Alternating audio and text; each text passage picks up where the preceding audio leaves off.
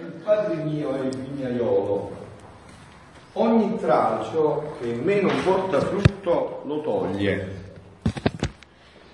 e ogni tralcio che porta frutto lo pota perché porti più frutto. Voi siete già mondi per la parola che vi ho annunziato. Rimanete in me e io in voi.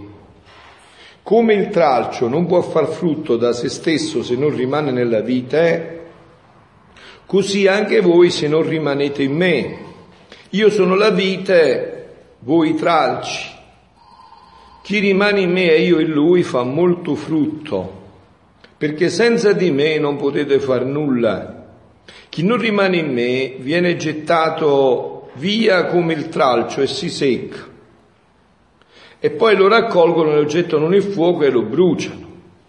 Se rimanete in me e le mie parole rimangono in voi, chiedete quel che volete e vi sarà dato. In questo è glorificato il Padre mio, che portiate molto frutto e diventiate miei discepoli. Come il Padre ha amato me, così anch'io ho amato voi. Rimanete nel mio amore. Questo vi ho detto perché la mia gioia sia in voi e la vostra gioia sia piena. Allora, prendendo spunto proprio da questo brano del Vangelo, che a me è uno dei brani che più mi affascina, no? Perché mi dà la bellezza, proprio l'idea chiara, stupenda della divina volontà, di quello che noi stiamo parlando ormai da diversi anni insieme, no? Per molti, per alcuni di voi. Allora, prima di tutto mi dà l'idea di come è semplice farsi santi, come è facile, ma come è semplicissimo proprio, la cosa più semplice che esiste.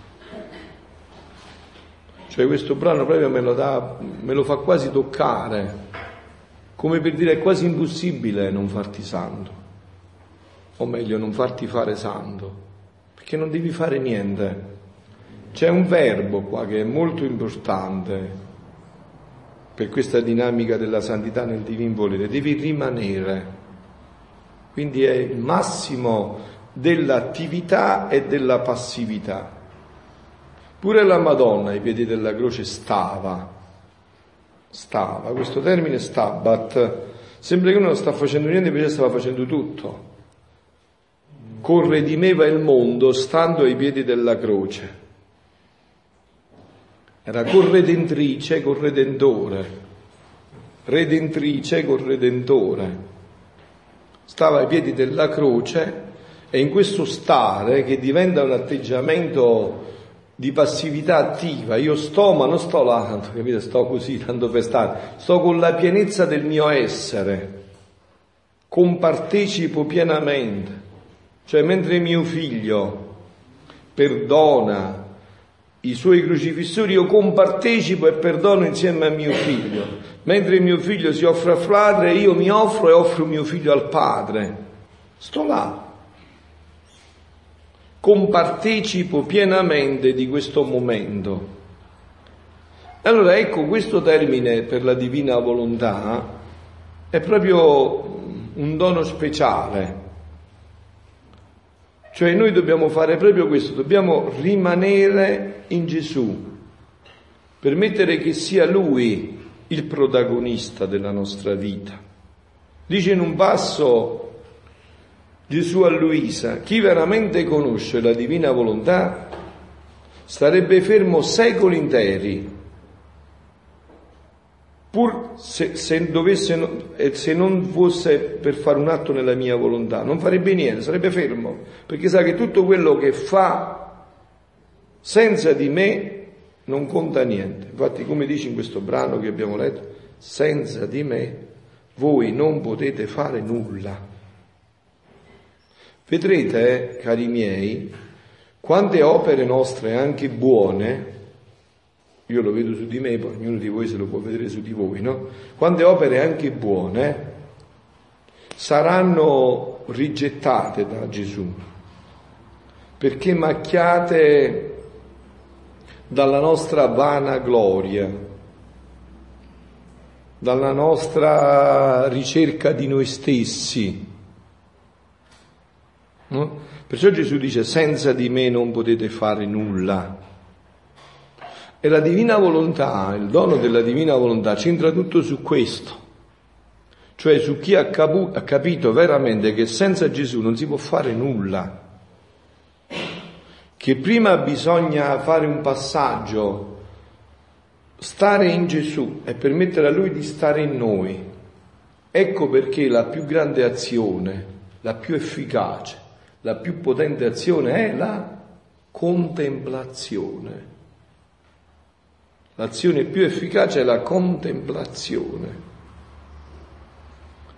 Vedete, adesso noi che stiamo facendo qua con tante cose da fare? Ci sono tanti profughi da poter aiutare. Voi avete messo nell'inventario che tra poco vi può essere richiesto da Dio di aprire le vostre case ai profughi? Io l'ho già messo nel mio inventario e sono disposto ad aprire, perché sennò mi sentirò dire: ero profugo e non mi hai visto, quindi ma neanche io vedo a te. E io dirò: Gesù, ma non ti ho visto così biondo bello con la barba, ho visto uno nero, come mai? Si è mischiata la faccenda. E lui mi dirà: quello che non hai fatto a uno dei miei fratelli tu non l'hai fatto a me. Dico però, riportandoci al nostro argomento, no? Noi che stiamo facendo qua stamattina? Stiamo perdendo tempo, avremmo potuto fare tante cose.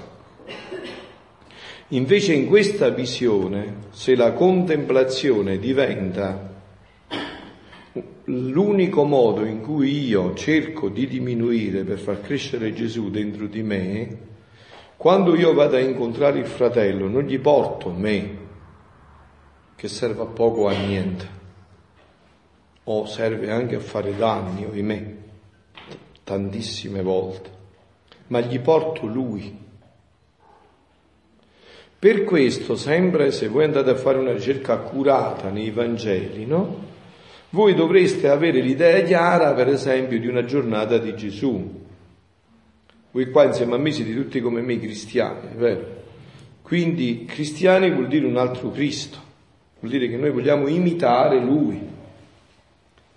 E se voi andate a vedere una giornata di Gesù, soprattutto per esempio dove si può trarre molto bene nel Vangelo di Marco, vedrete che Gesù aveva tutta una giornata impostata così. Si alzava al mattino prima che facesse giorno, dice Marco, e indosseva lunghissime ore di preghiera. Poi andava a fare il bene, andava ad accarezzare gli ammalati, a cacciare i diavoli, dare da mangiare agli affamati, a fare il bene. E poi la sera ritornava nella preghiera, quando addirittura, ahimè, non trascorreva anche lunghissime notti in questo. Quindi questa dinamica è fondamentale anche per l'apostolato. Ogni volta che noi non rispettiamo queste proporzioni, noi facciamo danni, portiamo noi stessi con tutti i corredi di noi stessi, anche negli incontri tra di noi. E quindi, portando noi stessi, portiamo anche i problemi di noi stessi all'altro. Ecco perché è fondamentale la contemplazione, la vera contemplazione, e la richiesta a Dio di svuotarsi per far presentare Lui al fratello, non noi stessi. Guardate che tanti danni ce li procuriamo attraverso questa dinamica. E allora adesso, con questa luce, entriamo un poco meglio in questo brano. Io sono la vera vite, dice Gesù, e il Padre mio è il vignaiolo. Quindi i passaggi sono chiari. Gesù si definisce la vera vite. La vera vite è solo Lui. E dà la professione a suo papà. Papà è il vignaiolo, è colui che lavora questa vite. Lo dicevo anche l'altra sera, dovendo commentare questo brano del Vangelo durante la Santa Messa, lo ripeto anche a voi, no? Voi vi siete mai posti questa domanda qua, mentre leggete questo Vangelo? Ma tu puoi avere anche la vite migliore in assoluto, è il vignaiolo più bravo dell'universo, ma non è buono il terreno. La vita è ottima, è il vignaiolo il più bravo dell'universo, non possono fare nulla perché la terra non è buona. Oh, ma voi sapete questa vite dove è stata piantata e questo vignaiolo che terra lavora? Sapete qual è? Dove siamo stati piantati noi e dove ci lavora il vignaiolo? Nel cuore immacolato di Maria. Quindi terra migliore non poteva essere scelta. Perciò ho detto è facile farsi santi. Cioè quel vignaiolo e quella vite operano tutto nel cuore immacolato di Maria. Perché l'incarnazione, cioè il fatto che Dio si è fatto uomo e si è fatto uomo nel grembo di Maria, in quel momento, poi se leggete questi scritti di Luisa, avete dei bagliori infiniti su questo passaggio, no? Quel momento siamo stati tutti concepiti là, tutti là, e il vignaiolo ci lavora tutti là, quindi non abbiamo scuse. È facilissimo farsi santi, è semplicissimo, difficilissimo è farsi diavoli e andare nell'inferno. Guardate, per fare questo ci vuole un impegno ostinato fino alla fine della vita. È difficilissimo restare ostinati fino alla fine della vita e fermarla con questa ostinazione. Invece la santità, soprattutto questa santità che Gesù descrive nel Divin Volere, è di una semplicità unica. Non dobbiamo complicare le cose, è semplicissimo. Basta restare sempre in questa dinamica.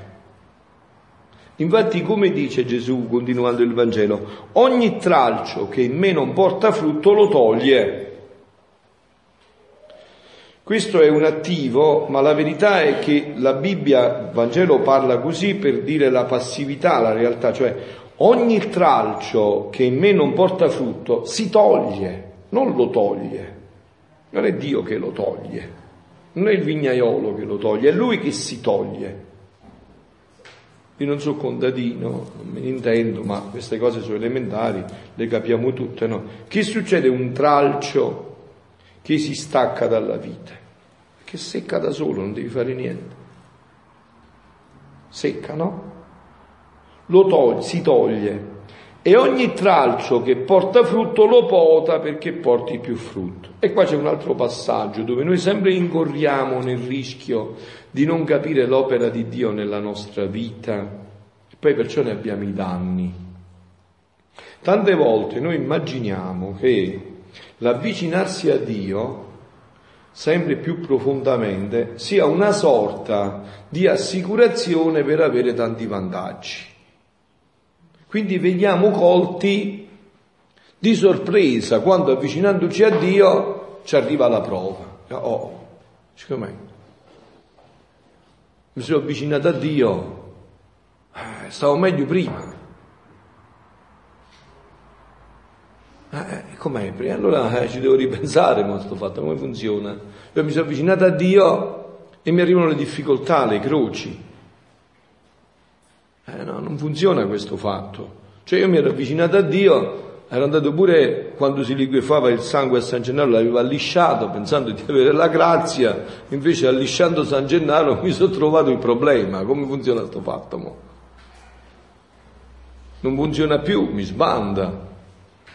Quante volte mi sono sentito dire dico il rosario alla Madonna e capita tutto a me, vado in chiesa e capita tutto a me. Sì, questo è un discorso che sicuramente anche voi avete fatto e sentito mille volte, perché non entriamo nella verità della parola di Dio, no? Invece Gesù ci dice che papà ogni tralcio che porta frutto lo pota. Francesco è contadino un po', che vabbè. Francesco, quando si pota al mio paese i contadini dicono che quella pianta piange, che è forte, fatto taglia, quella escono proprio le lacrime, che la potatura è un lavoro delicatissimo e non solo delicatissimo, ma anche che crea grande sofferenza alla pianta. Però meglio poti e più l'anno prossimo porterà frutti. Se lo lasci così senza potarlo, rischia di non portare nessun frutto. Allora, quindi la potatura è un evento di grazia straordinario e nel dono della divina volontà Dio dove va a potare? Pota l'umana volontà. Pota l'umana volontà, che noi siamo così restii a potare. Magari non siamo bravi a potare la volontà umana dell'altro, ma la nostra, insomma, non stiamo attenti a toccarla, a farci male. Quello dell'altro magari siamo bravi a potarla, vediamo subito i fronzoli che ci sono, guarda, taglio io perché ho visto che tu hai questo aspetto del carattere, taglio io qua, hai capito? Cioè, siamo subito bravi a vedere la potatura dell'altro, no? Invece Gesù ci dice che c'è bisogno della potatura su di noi, sulla umana volontà, e qua ci introduciamo più profondamente, già lo stiamo facendo, ma ci introduciamo più profondamente nella divina volontà, no? Questa dinamica tra l'umana volontà e la divina volontà va sempre più compresa profondamente, perché qua c'è tutto il passaggio. Questo passaggio ci rimanda immediatamente, se voi adesso l'avete sentito subito, leggendo gli scritti, se li avete approfonditi subito, la vostra mente dovrebbe portarsi alla creazione, immediatamente, all'inizio. Perché la domanda fondamentale è questa: noi come siamo stati creati? Dio come ci ha creati? Questa umana volontà, che cos'è? Allora inizieremo a sgombrare il campo da cose che noi usiamo nei termini, a volte deve morire l'umana volontà, no? Per dire... lo usiamo così per capirci, ma questo termine, diciamo, in sé non va bene, perché l'umana volontà è un dono, e che dono, il più alto dei doni.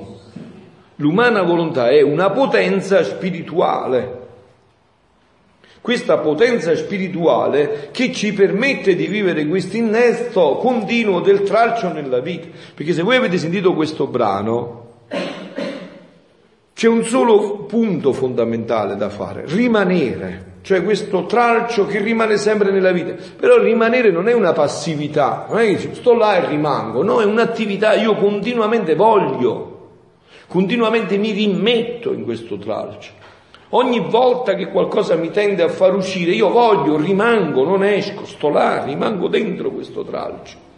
E questo lo posso fare grazie alla mia umana volontà.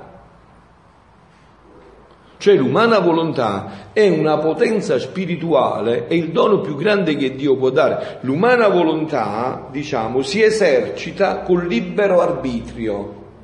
Quando Dio crea un uomo, no? Alza la voce, Domenico. Teniamo presente il sole, no? Dio sta sempre là, fermo, fisso, però attraverso la sua luce porta la sua vita in tutto quello che ci circonda. Anche quando creò l'uomo, no? Attraverso questa luce, quindi animava la sua natura e formava la volontà umana nell'uomo, no? Quindi la volontà umana era come la punta di questi raggi di questo sole, no? Quindi la divina volontà era preservativo all'umana volontà, era come un vincolo di immedesimazione, come tra la luce e il calore, il sole e i raggi e la punta di questa volontà umana è Dio. Poi però l'uomo, con il suo libero arbitrio, no, come se si fosse tagliare la punta di questo raggio, oscurò tutto. Immaginatevi questa immagine che sta dicendo Domenico, proprio questa immagine, no? Immaginatevi che uno avesse la possibilità di tagliare la punta, l'ultima parte del raggio di sole. Che succede a quell'ultima parte? Che succede? Diventa tenebra, perché non è più collegata alla fonte. Succede questo, diventa tenebra. Immagini un raggio di sole che arriva e tu potessi, hai la possibilità che con una forbice gli tagli l'ultimo pezzo, non sta più in collegamento, dopo un po' di tempo diventa tenebra, si oscura, diventa tenebra. Quindi la volontà umana esercita se stessa attraverso il libero arbitrio, Che cos'è il libero arbitrio? Il libero arbitrio è una libertà perfezionabile, cioè è imperfetta e tende alla perfezione, perché se Dio ci avesse dato già la libertà completa, noi saremmo stati dei burattini. Invece Dio ci ha dato il libero arbitrio perché noi, perfezionandoci, cioè superando le prove, sempre più saremmo arrivati alla libertà. Che cos'è la libertà? È fare quello che si vuole, la libertà. È libertinaggio, è vero? La libertà è fissarsi nel bene e fare sempre il bene, unicamente il bene. Questo è l'uomo totalmente libero. L'uomo totalmente libero è l'uomo che si è fissato nel bene, fa sempre il bene, unicamente il bene, esclusivamente il bene, no? Questo fanno i beati nel cielo, che hanno raggiunto il fine della loro vita, no?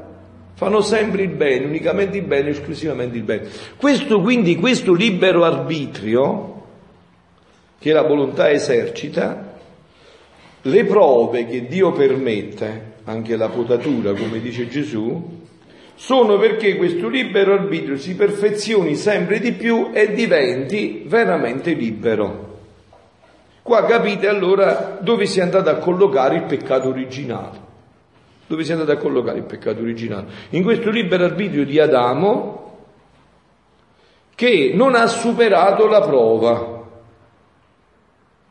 Qua si capisce anche perché no, l'uomo non poteva più sostenere l'unità di questa luce. Ecco l'importanza della vigna, della redenzione, perché era Gesù che doveva rinnestare in nome l'uomo per sostenere questa unità di questa luce, per ridonarla di nuovo alle creature. Appunto, tra poco arriveremo anche a questo passaggio perfetto che ha fatto Domenico. Quindi Adamo non ha superato la prova, ha rotto questa connessione. Giacché vi ho detto la volontà umana è una potenza spirituale, ma che vive di partecipazione, non è in sé, è fatta per. Se non è per, non può esistere, perché deve essere connessa. Avendo rotto la connessione con Dio, ha creato un'altra connessione. Con chi? Con chi? Come si chiama? Ha creato l'altra connessione.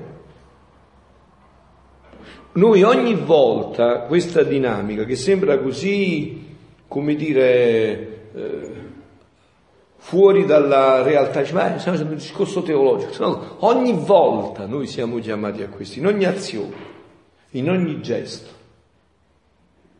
Noi non possiamo vivere senza essere connessi. Ogni gesto nostro si va a connettere. E si dice da me, non so se lo capite bene voi, sì, ma lo capite pure bene voi, non si può fare scemo per non andare in guerra. Bisogna andare in guerra, cioè non può fare fesso, deve essere connesso per forza. E dici, beh, io in questa azione faccio il neutro, non mi connetto, sto là, faccio lo spettatore, no, no. Devi essere per forza connesso. Ogni azione, dalla mattina alla sera, ti crea questa connessione. Questa connessione. Quindi, l'umana volontà è un dono altissimo ed è un dono di una grande responsabilità che ci responsabilizza tutti. Perché molte volte ho sentito delle obiezioni sulla divina volontà, anche da sacerdoti, da qualcuno così, insomma, che non ha approfondito, non ha capito bene quello che c'è. Ma questa è una deresponsabilizzazione, io sto là, è una deresponsabilizzazione. Questo è il vertice della responsabilizzazione. Ti richiama, dice Gesù, il richiamo della creatura all'ordine, al posto, allo scopo per cui fu creato. Ti richiama al vertice della responsabilizzazione, cioè non può fare proprio fesso per non andare in guerra. Devi ogni volta coinvolgere il tuo libero arbitrio, la tua volontà. E qua interviene quello che stava dicendo Domenico. Creato questo blackout di Adamo, che si chiama peccato originale e originante, è peccato originale, ma è anche il peccato che origina tutti i peccati. Ogni volta che noi pecchiamo, andiamo a riconvalidare quel peccato originale. Anche questo ci sfugge. Ma ogni volta che noi, che molti dicono: ma che colpa ne ho io del peccato che ha fatto Adamo? Una sola colpa, dico io, non preghi. Perché se pregassi, sapresti come me che in quel peccato c'eri anche tu. E lo convalidi oggi con i peccati che fai. Non è che c'è bisogno di chissà quale cosa astrusa per capirlo che ho fatto sta così. Non è che c'è bisogno di una cosa difficile per capire che ho fatto sta proprio così. Ogni volta che tu pecchi, riconvalidi quel primo peccato. Solo quel peccato originale e originante è un peccato irreparabile, non si poteva riparare più. Non è, perché quel peccato ha creato una ferita infinita. 1 miliardo, miliardi di finiti possono fare un infinito. Beh, per fare un infinito che ci vuole? Un altro infinito, se no non si può fare. Beh, bravissimo. E allora quindi come bisognava riparare questo danno? Come diceva Domenico, ci voleva il divino riparatore, l'incarnazione, ci voleva Gesù Cristo. Ecco perché vi ho detto che farsi santi è facile, perché ha pagato tutto lui. Dice un brano che c'è, mi pare, nel comune della Beata Vergine Maria, nel breviario, dice: tu non sei stato in battaglia, non ti sei ferito, non hai fatto niente, ma hai ricevuto tutto. Un altro ha combattuto per te, ha dato il sangue, ha fatto tutto e tu hai ricevuto. Ecco, è venuto il divino riparatore, è venuto a pagare il debito che noi abbiamo fatto, che abbiamo contratto e che non avremmo potuto più pagare. È venuto a pagarlo lui. Noi adesso che dobbiamo fare? Dobbiamo solo restare in questo dono. Rimanete. Se voi rimanete, io sarò in voi e voi sarete in me. Rimanete in questo dono. Rimanere in questo dono fa tutto. Il restare in lui e permettere a lui di restare in noi ci rende Dio per partecipazione. E vi voglio bene, non bisogna avere paura di questa parola. Questa è la vocazione fondamentale di ogni uomo. Dio si è fatto uomo perché l'uomo si faccia Dio. Questo è ognuno di voi. Il progetto che Dio ha su ognuno di voi è questo. Poi, come realizzarlo?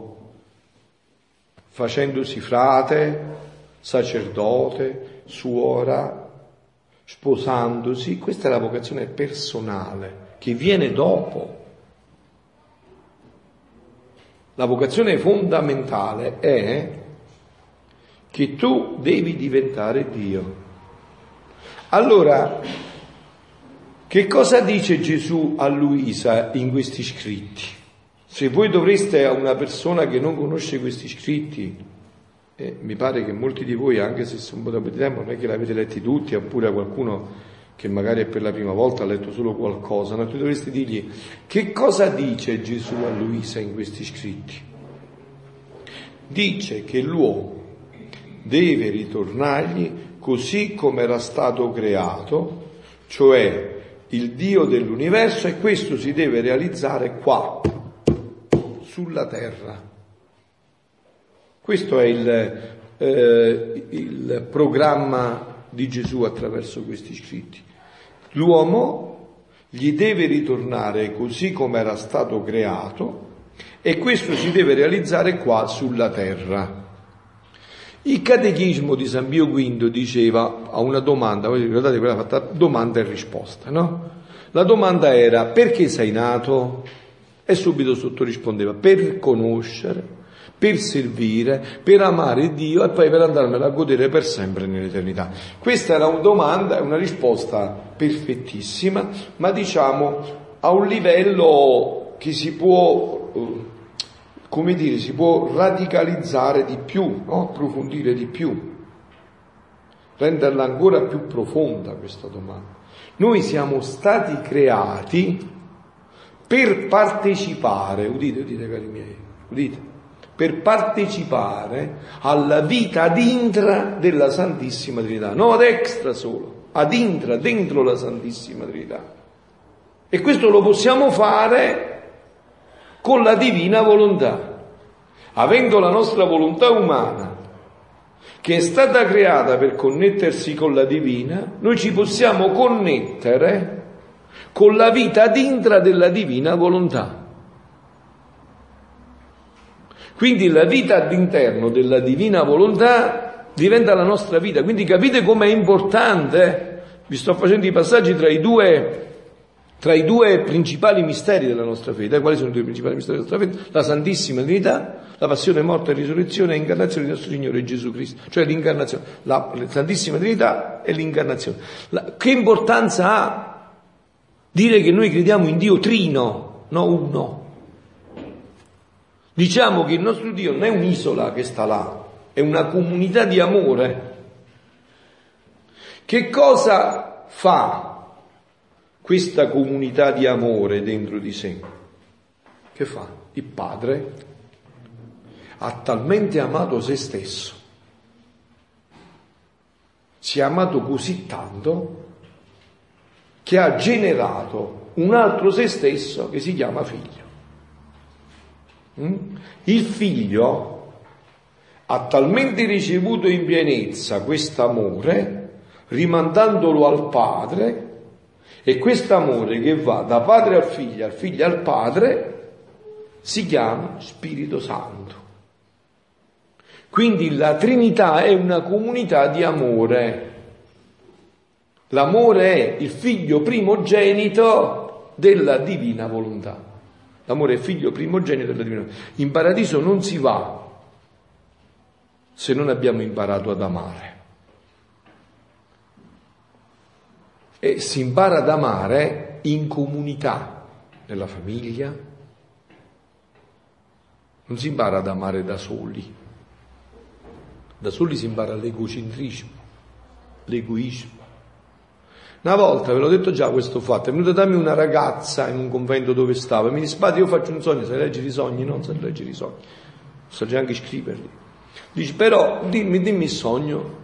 Dice: il sogno è che io ho sognato che è morto da un po' di tempo mio papà. Ho sentito una voce che mi ha detto: guarda che tuo papà sta facendo il purgatorio, deve fare un lunghissimo purgatorio perché sta imparando la terapia di amore della comunità. Ha detto: ma dimmi un po', tuo papà che tipo è? Dice: no, papà stava sempre isolato, non sta con nessuno perché lo stava in pace. E allora ti ha detto proprio fatto come sta, non c'è bisogno neanche del zingaro per indovinare l'avventura. No, stai certo che è proprio così. Deve imparare ad amare, deve imparare ad amare. La vita è un imparare ad amare. Quindi la Santissima Trinità ad intra è tutta una comunità di amore. Quindi la Santissima Trinità però si esprime anche all'esterno, ad extra. Il Padre, come, in chi ci fa vedere? Come ci fa vedere? In chi ci fa vedere quest'amore che Lui ha per l'umanità all'esterno? In chi ce l'ha fatto vedere? Sapete in chi ce l'ha fatto vedere? In Maria Santissima. Il Padre ci ha fatto vedere quanto ci ama in Maria. Il Figlio Cristo ce l'ha fatto vedere nel Verbo incarnato, in Gesù.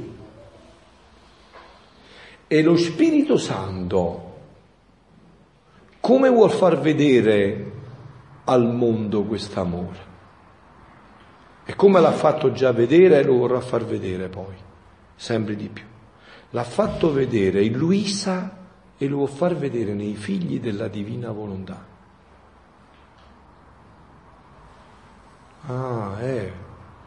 Questo concetto che è rimasta sconvolta, così è. L'ha fatto vedere in Luisa e lo vuol far vedere nei figli della Divina Volontà, quest'amore. Voi sapete, quando la Santissima Trinità opera fuori di sé, operano sempre tutte e tre, però c'è una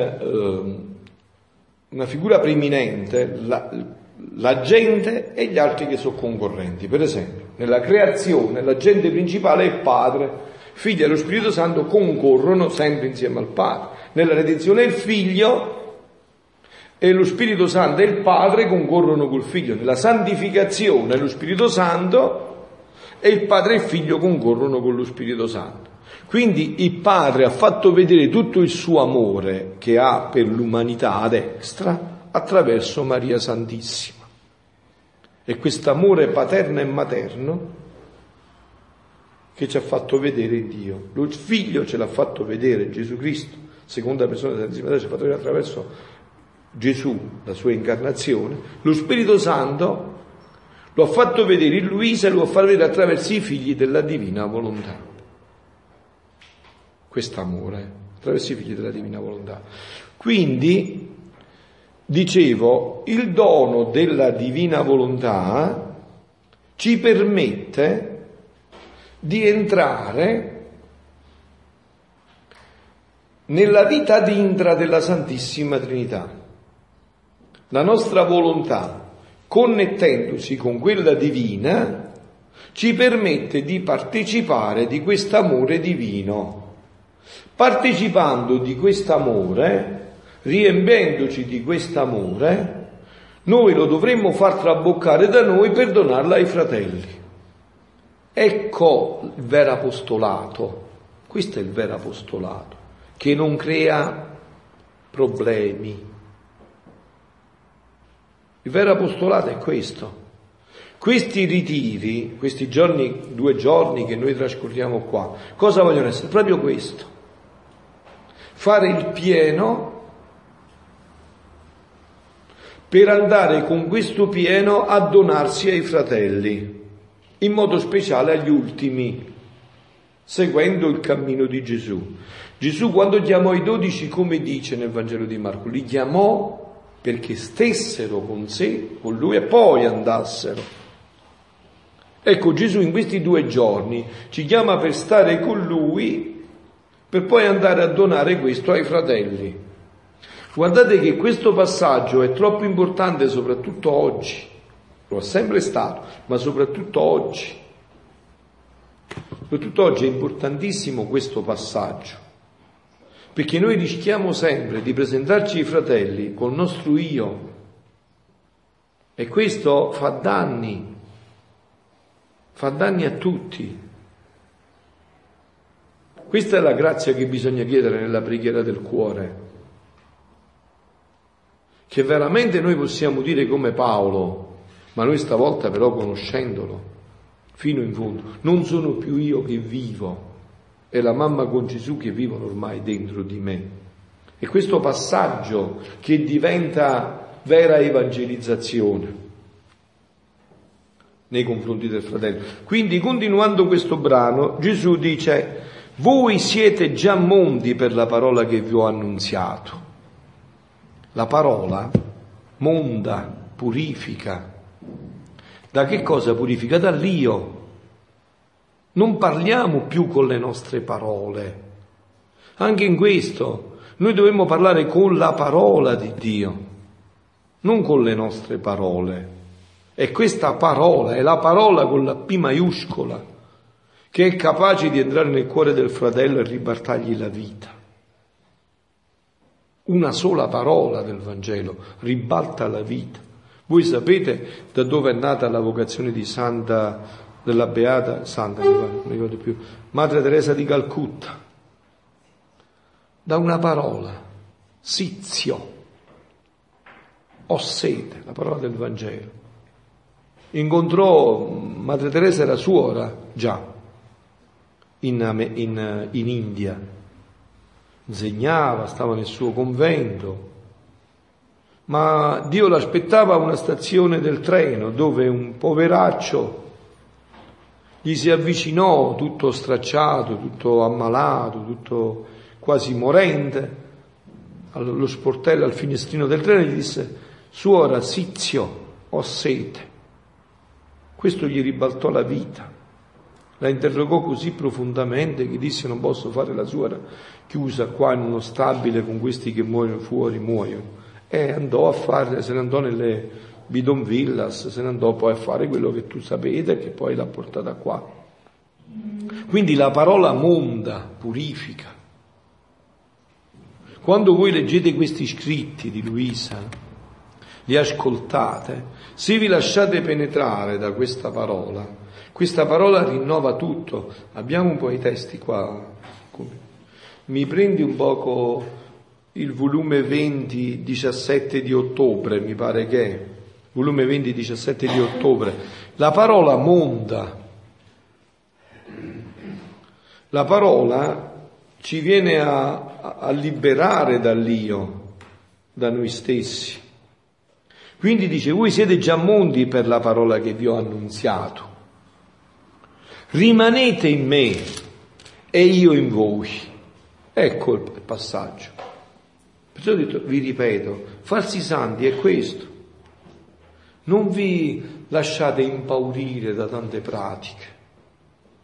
Il santo è colui che rimane in Gesù. Gli atti, i giri. Chi è che di voi non ha mai sentito ancora questi termini qua? Atti, giri, l'avete sentiti tutti. Ecco, gli atti, i giri che Luisa è sempre immersa, è proprio questo, un rimanere continuamente in Gesù. E qua c'è un altro passaggio importante. Ricordatevi che non si entra nella divina volontà se non attraverso l'umanità santissima di Gesù Cristo Santissimo, eh? Non c'è altra possibilità. È l'umanità di Gesù. Questo passaggio, non sulla divina volontà, ma per altri aspetti, lo aveva fatto anche Papa Benedetto. Sì, dici Giuseppe, Roberto, ti sento volentieri, dimmi. Luisa tutti i giorni meditava le ore della passione, perché lì c'era la porta per entrare nella divina volontà. Perfetto. Perché questo Luisa le faceva tutte e 24, tutti i giorni? Perché questo? La chiave è quella che ha detto Roberto. Perché non si entra se non attraverso l'umanità santissima di Gesù? Come? Mi pare che 17 ottobre, qualcosa dopo del 13, quindi ci sta qualche brano.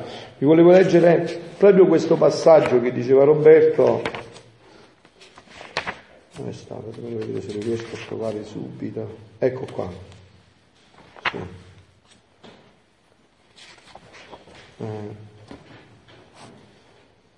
Dice Santa Teresa d'Avila, no? Chi ha come amico Gesù Cristo e segue un capitano così magnanimo come lui può certo sopportare ogni cosa. Vabbè, è da lui, Signore nostro, che ci vengono tutti i beni.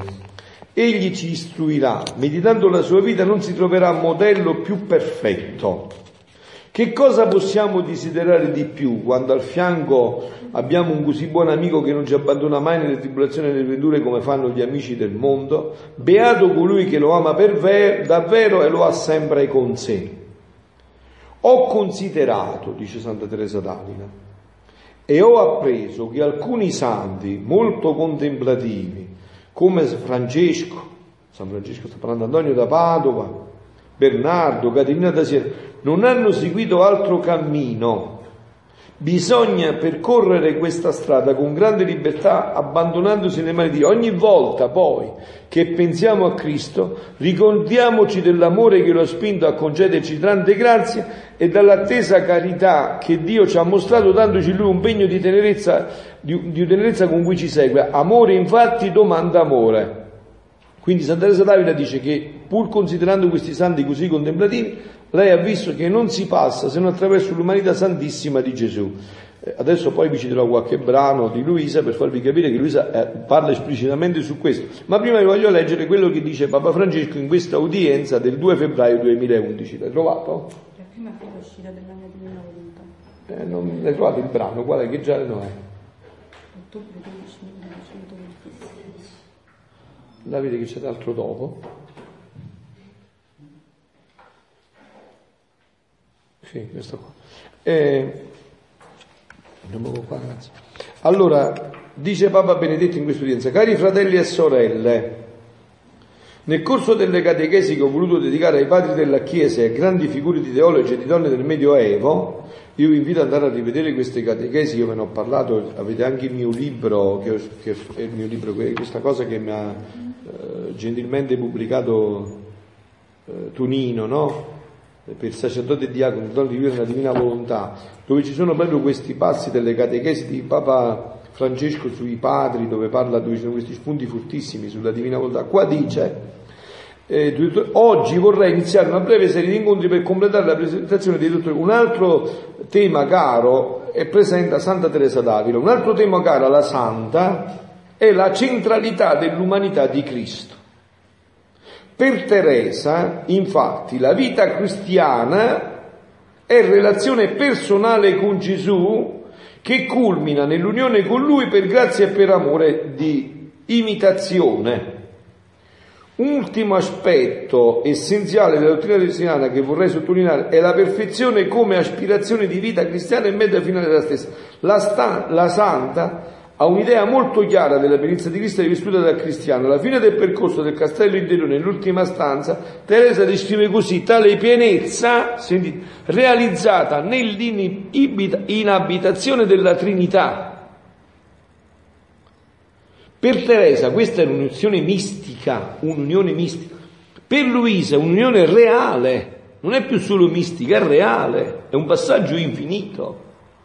Questo avviene però attraverso l'umanità santissima di Gesù. Infatti con la fusione dice Gesù, bisogna fonderti parte per parte, mente per mente, no? Cioè, che cosa brucia nell'anima in maniera più alta? La vita della divina volontà e dell'amore. Quindi nella volontà troviamo il Padre, nell'amore troviamo lo Spirito Santo, e tutto ciò che esce dalla volontà e da questo amore e dall'operato, cioè è il Figlio, lo Spirito Santo. Ecco che viene come coabitate nell'anima la Santissima Trinità. E se voi andate a leggere, adesso non ve lo leggo perché sennò poi non riusciamo ad andare più avanti, c'è il brano del volume 20, novembre 27, 1926, dove dice proprio questo: come il fondamento di questa santità è l'umanità di nostro Signore Gesù Cristo. Figlia mia, non ti distrarre. Non vedi che il fondamento del regno dell'eterno Fiat in te è formato dai miei passi, dalle mie opere, dal mio cuore palpitante d'amore, per l'onore della mia volontà, dai miei sospiri ardenti e dalle lacrime infuocate dei miei occhi? Tutta la mia vita è distesa in te per formare il fondamento. Quindi quello che diceva Roberto, che Luisa meditava le ore della passione, perché questa è la chiave di ingresso nella divina volontà, l'umanità santissima di Gesù. C'è un'altra strada, è l'umanità santissima di Gesù che permette l'accesso. E adesso volevo un attimo passare a questo brano che vi avevo accennato, parlando adesso dell'ottobre 13 1926 del volume 20. Stavo tutta fondendomi nel santo voler divino. Quindi ha fatto l'atto di fusione Luisa, e mentre giravo in esso, facendo i miei atti, il mio amato Gesù si è mosso nel mio interno e mi ha detto: figlia mia, ogni atto, preghiera o pena che l'anima fa per entrare nella luce della mia volontà diventano luce e formano un raggio di più nel sole dell'eterno volere. Questi raggi formano la gloria più bella che la creatura può dare al fiat divino, in modo che, vedendosi così glorificato della sua stessa luce, investe questi raggi di nuove conoscenze, che, convertendosi in voce, manifestano all'anima altre sorprese della mia volontà. Ma sai tu che cosa formano queste mie conoscenze nella creatura? Guardate, questa è l'ascesi più bella che io abbia mai sentito, la purificazione più dolce e meravigliosa che Dio può dare a una creatura. Cioè, queste conoscenze che fanno? Sentite, la mia parola mi monda, dice Gesù, no? Andiamo a leggere. Formano l'eclissi alla volontà umana. Voi avete l'idea dell'eclissi, no? L'eclissi della volontà umana. Quindi non c'è bisogno di fare chissà quale terribili sacrifici e penitenze. Su queste conoscenze stesse che formano l'eclissi alla volontà umana. Quanto più forte è la luce, quanti più raggi ci sono, tanto più forte la volontà umana resta abbagliata ed eclissata dalle luci delle mie conoscenze. Quindi tanto più noi conosciamo, tanto più noi facciamo questi incontri, tanto più noi approfondiamo, tanto più la nostra volontà umana resta eclissata. E i danni vengono tutti dalla volontà umana in noi, tutti. Anche nel campo spirituale sto parlando, e non parlo solo del campo del peccato. Quello ormai l'abbiamo già capito tutti, o c'è qualcuno che ancora non l'ha capito? No, l'abbiamo già capito tutti. Ma anche nel campo spirituale tanti danni vengono dal far entrare l'io in prima persona nelle situazioni. Siamo noi. C'era un sacerdote che spiegava questo fatto in una maniera molto bella, no? Diceva: noi ogni mattina dovremmo fare l'operazione rottura specchi. Noi perciò in convento non li utilizziamo, no? Perché noi entriamo sempre al centro di noi stessi. Gennaro, qua è uscito le montagne, qua è uscito il verde. Gennaro, che succede qua? Sono usciti il verde, le montagne, vedi? Daniele Rosa. Va bene. Ah, va bene. Diceva, l'aveva preso da una favola greca di Narciso, un giovinetto adolescente che era andato su in montagna a farsi una passeggiata, era arrivato alto, c'era un lago alpino bellissimo, talmente limpido e trasparente che lui era appena adolescente, si è visto in questo lago alpino e ha detto: Madonna, come so bello, e ha cercato di abbracciarsi. Che è successo? È morto affogato. Ecco, è morto affogato. Se è andato ad abbracciare ed è morto affogato. Quindi l'eclissi della volontà umana è la... soprattutto sia nel volume 1, che diciamo è il volume più dispositivo che delle conoscenze sulla Divina Volontà, perché il volume 1, sapete, no, si può leggere a vari strati. Il primo è la biografia di Luisa, la sua vita. Però in realtà questo è troppo superficiale e molto marginale leggerlo su questo punto di vista.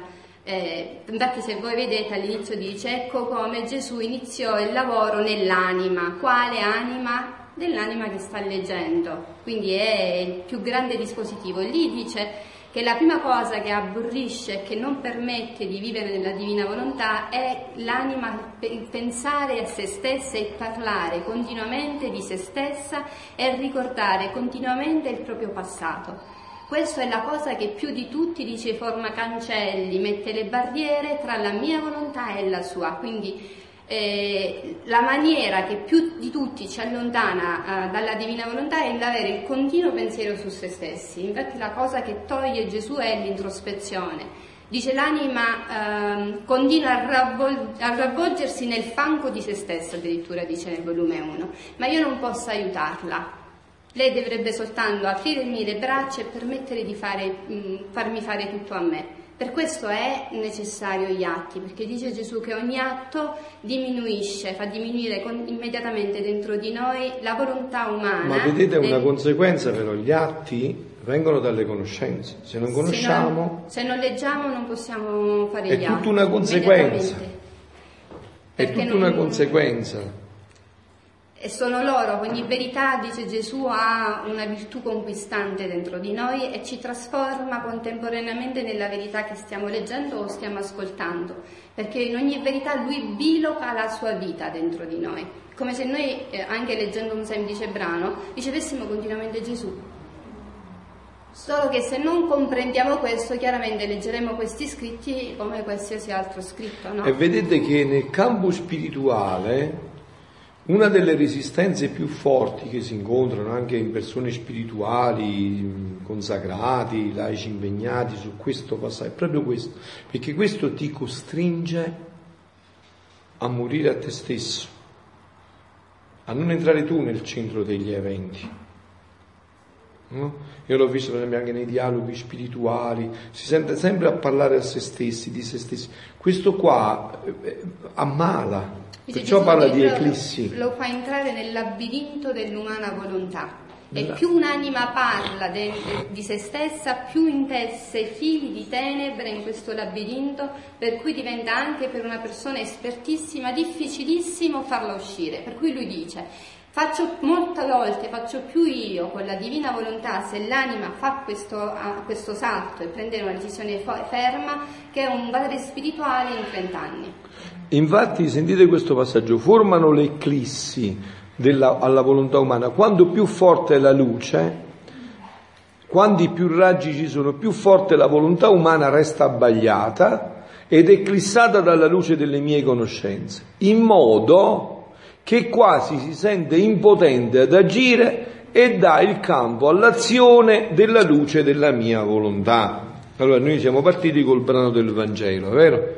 Ricordate che ho letto capitolo 15 di Giovanni, che la Bibbia di Gerusalemme cita come la vera vite, no? E nel cuore di questo brano c'è una parola di Gesù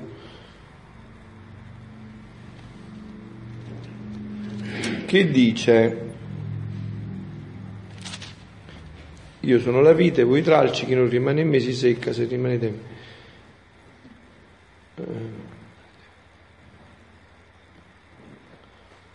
Perché senza di me non potete far nulla. Chi ha fatto una piccola esperienza della divina volontà dovrebbe avere sentito la certezza assoluta dentro di sé di questo che ha detto Gesù, ma proprio una certezza che non può toglierti più nessuno, in modo che quasi si sente impotente ad agire e dà il campo all'azione della luce della mia volontà. Cioè chi ha fatto un po' di esperienza, almeno minima, della divina volontà, subito sente che veramente lui non vuole fare nulla, perché sa che tutto quello che fa è come la lumaca, che fa la lumaca macchia tutto della sua bava. Ma ne è certo però, carissimi, ne è certo, non è proprio sicurissimo. Non solo, ma lo vive con un'infinita gioia. È talmente certo di questo che costituisce la gioia della sua vita. Dicevo l'altra sera io che questa è una delle frasi del Vangelo che più mi piace: senza di me non potete fare nulla. Dicevo io che avevo coniato un'aggiunta per me: non posso, non so e non voglio. Non posso fare nulla, ho scoperto che non so fare nulla, ma ne ho la certezza, e non voglio, anche se si potesse fare qualcosa, non voglio farlo. È un'esperienza bellissima, è un'esperienza stupenda. Questa è una piccola parte della verità sul nostro essere. Perciò Gesù dice: è il campo che quasi si sente impotente ad agire, e quando agisce senza questa dinamica subito si assume la responsabilità. Dice: ho capito, è andato tutto male perché ho fatto così. Dici, Roberto.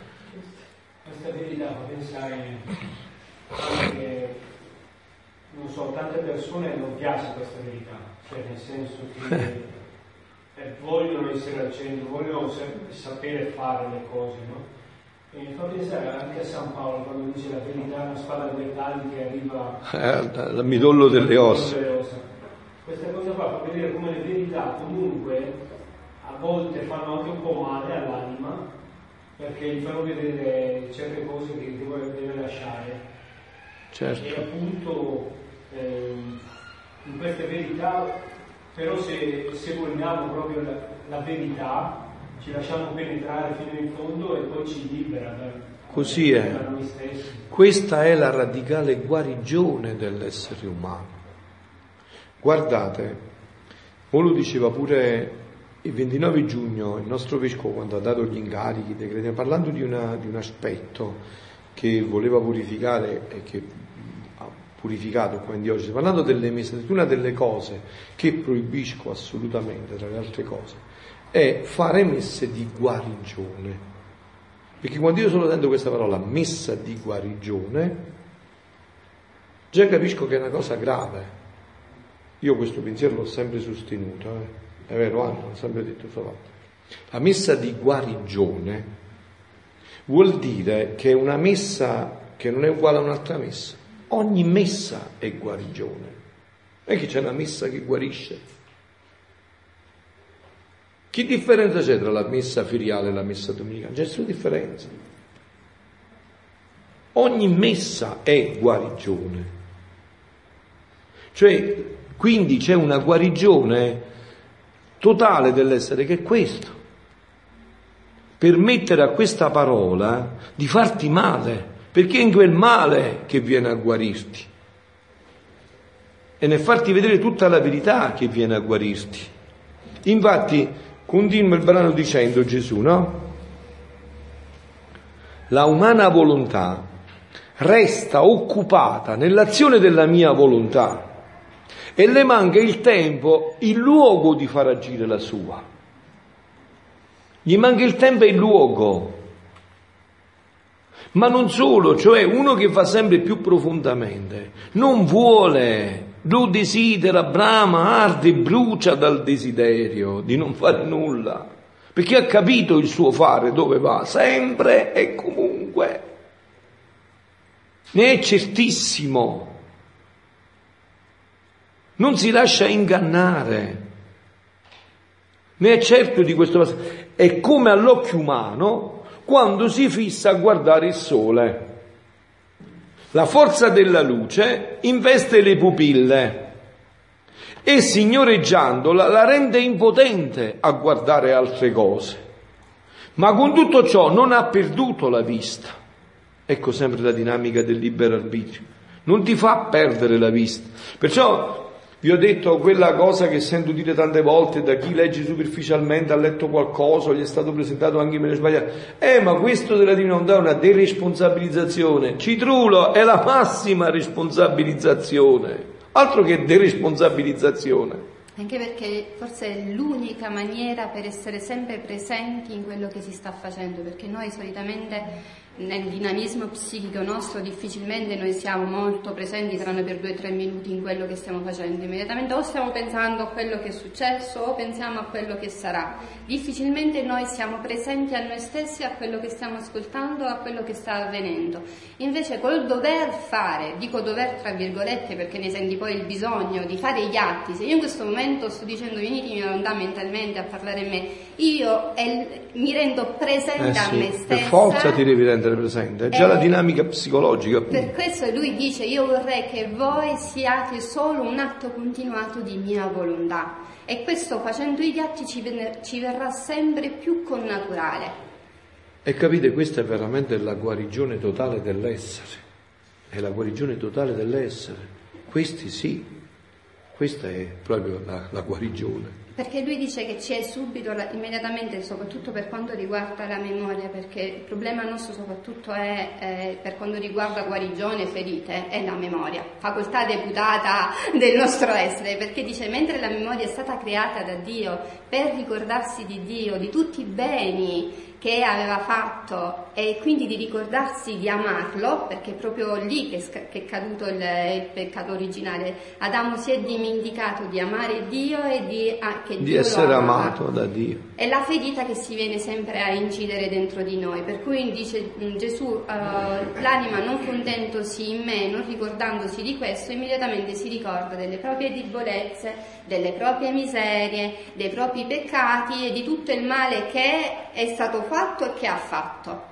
Il demonio la intrappola in questa ferita e non gli dà spazio assoluto per vedere invece il lavorio che Dio, anche in quella cosa che potremmo definire negativa dentro di noi, invece Dio stava facendo dentro l'anima per fargli fare un salto di quantità, di qualità e di santità. Infatti diceva pure in un altro brano, cioè più si pensa alle proprie debolezze, alle proprie miserie, più è difficile uscirne. Sì. Invece, sempre il fatto che gira poi non ha questi brani, pure la rete di luce che si forma, invece più si pensa a me e a piacere sulla me, quindi con queste conoscenze solo si può fare, perché memorizzando queste conoscenze ci viene da fare solo questo, automaticamente scatta il meccanismo di fare gli atti e più ci circondiamo di luce, di questa rete di luce che è fatta di felicità, di grazia, di benedizione, che poi non se ne accorge nemmeno. Più si fanno gli altri durante la giornata, più ci dimentichiamo anche di noi stessi. Eh sì, perché è questa la dinamica appunto che avviene. Domenico, stavi dicendo? Allora ci sta un brano dove dice Gesù: il mio campo dove io lavoro, semino e raccolgo è l'anima, no? Cioè, ma il mio campo preferito dove io non mi infango è l'anima che vive nella divina onda. Quindi io semino in quest'anima, però dopo raccolgo, ma per seminare di nuovo devo buttare le zappate. Queste zappate vanno in profondità, quindi fanno male, quindi i dolori, le pene dove io lavoro, è perché per far sì che possa seminare di nuovo e raccogliere di nuovo un spicchi di luce, quindi un raccolto ancora più abbondante del primo. Allora, quindi signoreggiandola la rende impotente a guardare altre cose. Ma con tutto ciò, vi ricordate, sta dicendo del sole, no? Ma con tutto ciò non ha perduto la vista. È la forza della luce che tiene questa potenza. Cioè tu fai questi atti, ti allontani da te stesso, ma è la forza della luce, questi scritti, le conoscenze che ti fanno fare questo. Che chiunque la guarda le toglie altro oggetto e non le fa gustare altra luce. Io, dice Gesù, non toglierò mai il libero arbitrio alla volontà umana. Ecco perciò vi ho detto la massima responsabilizzazione. Gesù non toglierà mai il libero arbitrio. Queste verità non ti tolgono il libero arbitrio, sono luce potentissima che se vuoi ti eclissano tutta l'umana volontà, ma tu puoi non farti eclissare l'umana volontà. Il tuo libero arbitrio non verrà mai tolto. Sapete quando verrà tolto il libero arbitrio? Quando? Meglio mezz'ora dopo, una mezz'oretta dopo. Il libero arbitrio resta, non verrà mai tolto. Il libero arbitrio, dono grande, ne abbiamo parlato, è vero? Proprio di questo. Dono grande datogli nel crearla e che le fanno distinguere se vogliono essere figli miei oppure no. Avete visto il massimo della responsabilizzazione? In ogni atto noi facciamo questa scelta, se essere figli di Gesù, figli di Dio oppure no. Ci viene definito anche questo il tempo dei meriti e dei demeriti. E per questo le prove che dicevamo a cui il libero arbitrio, voi dite, è una libertà incipiente, imperfetta, perfezionabile. E questo si perfeziona con le prove. Ecco perché dice il massimo dei doni, no? E queste prove, ma piuttosto con la luce della mia conoscenza, delle mie conoscenze, della mia volontà, formerò più che raggi solari e chiunque vorrà conoscerli e guardarli resterà investito da questa luce, in modo che la volontà umana eclissata prenderà diletto ed amore a guardare la luce e si sentirà fortunata che l'azione della luce prende posto invece della sua e perderà l'amore e il diletto delle altre cose. Non rispondetemi, vi è successo questo? Questo è un fatto. Se è successo sto fatto, non te lo può togliere più nessuno, è un'esperienza interiore. Tu pigli piacere, dice Gesù, e quando? E quando? Abbiamo letto un brano pochi giorni fa del volume 32 dove Gesù dice: la mia divina volontà, quando sarà come dono e possesso in voi, sarà come avere gli occhi, il respiro. È una cosa che tu non, è talmente tua. Tu mica stai pensando adesso che guardi, che vedi, no, è una cosa tua. Allora avete sentito come dice qua, prenderà piacere da questa luce, in modo che la volontà umana che è stata prenderà diletto e amore a guardare la luce e si sentirà fortunata. Che fortuna, più grande non poteva esistere. Chi ha conosciuto la divina volontà, c'è un salmo che dovrebbe ripetersi sempre incessantemente, lo sapete qual è? Poi andate a vedere il numero che non me lo ricordo. Per me la sorte è caduta su luoghi deliziosi, la mia eredità è magnifica, benedico il Signore che mi ha dato consiglio, anche di notte il mio cuore mi istruisce. È caduta su luoghi deliziosi la sorte di chi ha conosciuto la divina volontà. Non c'è grazia più grande di chi l'ha conosciuta, non che ha conosciuto le parole, che ha sentito dentro di sé che questa è la verità tutta intera, che questo è il frutto della redenzione, della creazione e della redenzione.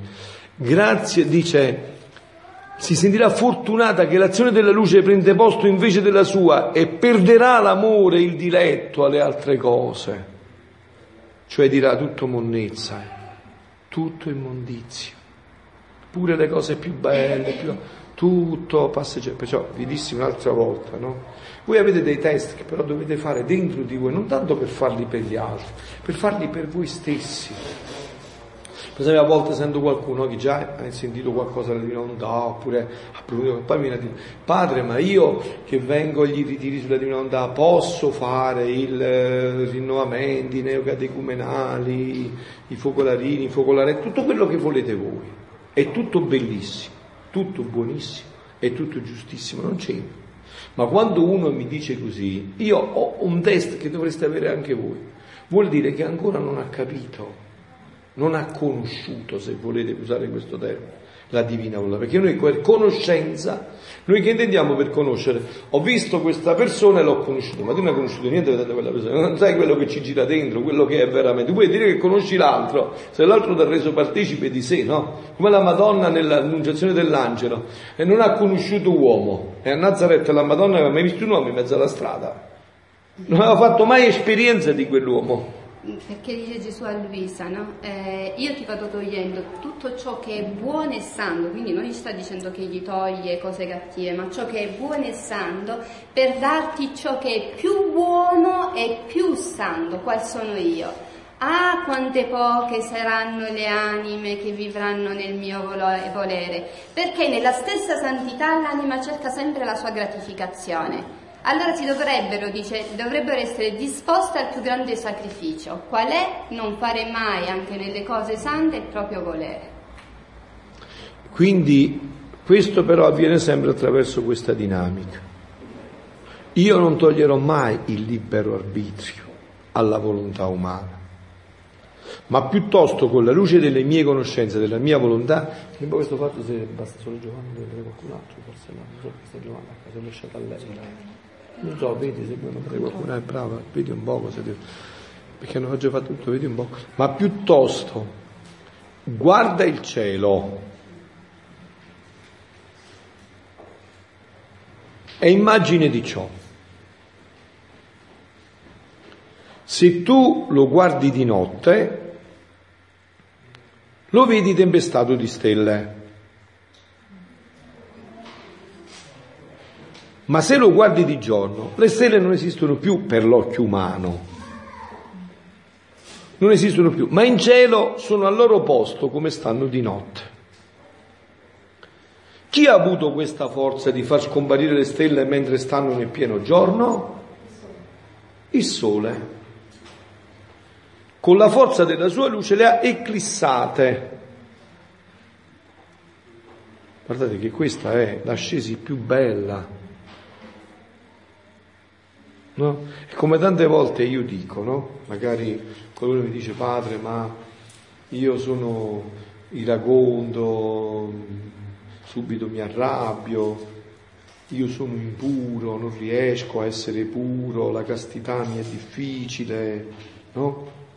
Io dico, vieni a fare l'adorazione eucaristica, magari con le conoscenze delle rinnovate, tu diventerai purissimo, tu diventerai castissimo, tu diventerai pieno di pazienza, altro che racconto, stai là, fa tutto lui, ti eclissa tutto dentro di te, sta là. Quale è la vera adorazione? Cioè la vera adorazione consiste nell'accordo, nell'unione della volontà, quindi io il primo atto che deve fare la creatura è riconoscere la volontà di Dio per compirla, questo è il primo anello di congiunzione, attraverso questo anello di congiunzione poi vengono trasferite nell'anima tutte le varie tinte divine, però se io non riconosco la volontà di Dio per eseguirla, io sto davanti al Santissimo Sacramento, però è come se facessi un insulto al Signore, quindi non porta nessun frutto, nessun niente, no? Sì, certo, perché la mia volontà si oppone alla sua volontà e quindi è proprio così, no? E allora dice, chi ha avuto la forza di far scomparire le stelle? Il sole, con la forza della sua luce le ha eclissate, ma non le ha distrutte. Tanto vero che come il sole incomincerà il suo tramonto, così ritorneranno a farsi vedere nella volta del cielo. Sembra che hanno paura della luce e si nascondono. Voi capite questo, per esempio, applicato agli esorcismi, al diavolo, no? C'è un'anima che vive la divina volontà. Satana non vuole averci manco minimamente a che fare. Ci dicevate, preferisco un miliardo di volte l'inferno che avere a che fare con questo, non lo voglio manco vedere per l'anticamera dell'anticamera dell'anticamera del cervello, non ci voglio proprio avere nulla a che fare. Davvero che io vi ho dato un'immagine una volta, avevo detto alla sesta apparizione a Lourdes, quando a Bernardetta stava apparendo la Madonna, a fianco al Gave apparve Satana, no? E Bernardetta ebbe paura, giustamente la creatura, no? Ebbe paura e guardò la Madonna per dirgli aiutami, che la Madonna andò a girare la pupilla dell'occhio per vedere dove vedeva Bernardetta. Appena fece l'atto solo di iniziare a girare, Satana si precipitò nel Gave e si scaraventò, dice non voglio vedere manco la pupilla della divina volontà, manco la minima frazione della divina volontà, perché la Madonna è la divina volontà, la vita della divina volontà. Che lui dice che ha conosciuto la divina volontà solo per odiarla e per rifiutarla, e per lui costituisce un doppio inverno, perché poi Gesù quando parla di verità chiaramente vuole che noi siamo delle verità viventi, no? Non ha bisogno solo delle verità scritte, perché le conoscenze in sé così non servono a niente se non ci portano a viverle. Siccome una volta che noi le viviamo siamo quella verità vivente, per il diavolo costituiamo odio e doppio inverno. Voi sapete, perciò vi ho detto anche il fatto della Madonna, no? Il fatto della pupilla. Voi sapete che in questi scritti Gesù, per esempio nella festa del, tra poco ci sarà il 15 agosto dell'Assunta, Gesù dice esplicitamente, questa in genere non si chiama la festa dell'Assunta, si chiama la festa della divina volontà. Perché per la prima volta una creatura mi è ritornata integra con questo dono. E capite, anche qua, se voi vi inabissate in queste profondità, voi capite la grandezza della Madonna, ma la capite nella vera luce. Perché molti, per esempio, no, si impapocchiano, anche i grandi teologi, quello che volete voi, si impapocchiano perché quasi sembrerebbe che la Madonna voglia assurgere a una figura superiore a Gesù, no? Che quasi è come dire appannerebbe un poco Gesù, e dice, no, il problema sta proprio qua, che la Madonna è tutto quello che è proprio perché è vissuta solo di divina volontà. Ecco perché io la chiamavo così prima, ma adesso sempre di più la chiamerò così, colei che non è. E questo colei che non è che l'ha resa la beata fra tutte le generazioni, e tutte la chiameranno beata proprio perché è stata colei che non è, colei che si è fatta totalmente eclissare dalla divina volontà, che è divenuta il suo essere la pienezza dell'essere. proprio perché si è fatta eclissare completamente, totalmente da queste verità. La sua volontà umana, la Madonna l'ha conosciuta solo e sempre per non farla mai. No? Visto che c'è il libero arbitrio, in ogni atto, in ogni istante, in ogni secondo la Madonna stava, come sotto la croce, rinunciava alla propria volontà per vivere di divina volontà. Questa era la prova della Madonna, altrimenti avrebbe avuto una madre schiava non libera, se non avesse rinunciato liberamente alla sua volontà. Quindi dice in un brano, compì da dove cominciò e cominciò da dove compì. Appunto, cioè questa libertà, questo libero arbitrio che, come dice, non verrà mai tolto, che in tutta la vita della Madonna non gli è stato mai tolto, e lei lo ha sempre esercitato in questa dinamica, in quell'atto iniziale, quando ha legato la sua volontà al trono della Santissima Trinità, lo ha confermato quell'opzione fondamentale in ogni atto. Così anche per noi, no? Noi anche, quando facciamo una scelta, quella che si chiama opzione fondamentale, cioè una scelta di fondo che poi sarà intoccabile, ecco perché è importante una scelta di fondo fatta con piena avvertenza e deliberato consenso. Cioè, io ho deciso di fare il sacerdote, allora ho preso, ho fatto questa scelta in pienezza, nel senso che ho pregato, ho fatto un vero discernimento, Adesso se io ho fatto questo, quella scelta nelle prove non la posso andare a toccare più, ma forse ho sbagliato. Ma io volevo fare il prete, però volevo stare in una città grande, a Milano, mi hanno mandato a Petronella 4 gatti. No, l'opzione fondamentale non si può toccare più. L'opzione fondamentale è l'opzione fondamentale. È un'opzione che una volta fatta, se l'hai fatta veramente, resta ferma. E quindi questa la Madonna, dice Gesù, che 15 agosto in cielo si festeggia la festa della divina volontà, perché per la prima volta una creatura gli è ritornata, l'unica creatura che è ritornata con la volontà, con la divina volontà integra, senza mai averla fatta toccare né per un attimo solo dall'umana volontà. E voi immaginatevi, no? Che cosa la Madonna ha portato come rientro nel suo pellegrinaggio terreno davanti al trono della Santissima Trinità. Ha portato una vita di atti divini. Io dico, una tradizione francescana dice che la Madonna ha vissuto 72 anni, mettiamo che sia così, no? Immaginatevi voi 72 anni di vita di atti divini, né un battito di ciglio, né un respiro, né un passo, né uno sguardo, niente che non sia stato atto divino. Questa qua risiede tutta la grandezza di Maria. Perciò Gesù l'altro giorno nel Vangelo, oppure mi pare della Madonna del Carmine, sì, pure della Madonna del Carmine, ha detto: chi è mia mamma? Mia mamma è chi fa la mia volontà. E molti pensano, vedi, come ha trattato male la Madonna, fuori sta tua... No, questa è la mia vera mamma, non perché mi ha generato nel seno, ma perché mi ha generato prima, dice pure Sant'Agostino, mi ha generato nella me, mi ha generato vivendo la divina volontà, rinunciando alla sua volontà. Anche alla luce degli scritti, no? Per noi è semplicissimo comprenderlo, perché noi sappiamo che ogni atto che facciamo è un patto che facciamo di Gesù. E infatti dice che ogni atto, poi ci sono migliaia di angeli ad adorare l'atto, non la persona, perché l'atto è divino, è Gesù. E si allontanano qualora trovano altre anime disposte nel mondo ad accogliere le verità sulla divina volontà. Quindi noi generiamo figli per ogni atto che facciamo.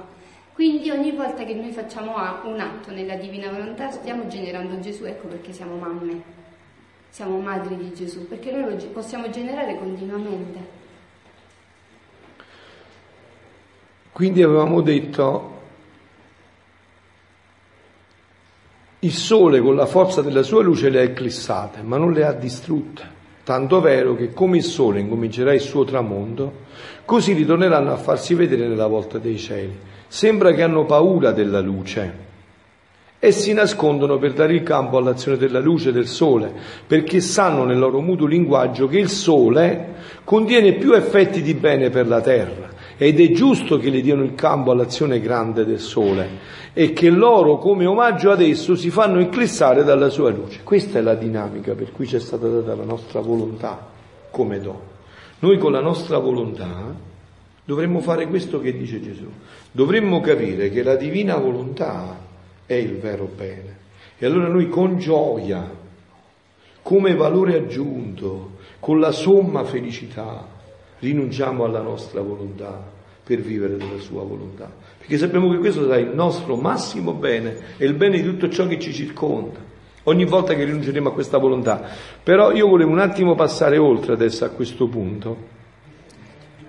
Questo è quello di stamattina. Questo è poi l'altro, questo è solo per il giro.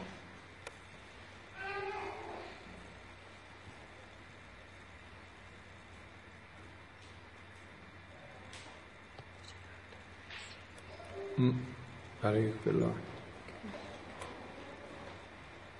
è. Ecco. Adesso passo a questo brano di ottobre 19, no? Che continua: trovandomi nel mio solito stato, il mio adorabile Gesù si faceva vedere nel mio interno, e anche si vedeva un sole, questo, che scendeva dal cielo accentrato sul suo petto. Stiamo parlando del sole, no? E io come pregavo, respiravo, mi muovevo, facevo i suoi atti nel mio volere. Così prendeva luce e Gesù si allargava di più nell'anima mia. Avete capito? Facendo gli atti Gesù si allargava di più nell'anima mia e prendeva più posto. Quanto i più atti faceva, più Gesù si allargava nell'anima, più prendeva posto e più diminuivo io, e diventavo sempre più felice. Io sono rimasta meravigliata nel vedere che ogni cosa che facevo prendeva luce dal petto di Gesù, e Gesù si faceva più grande e si dispendeva di più in me, e io restavo più riempita di Lui.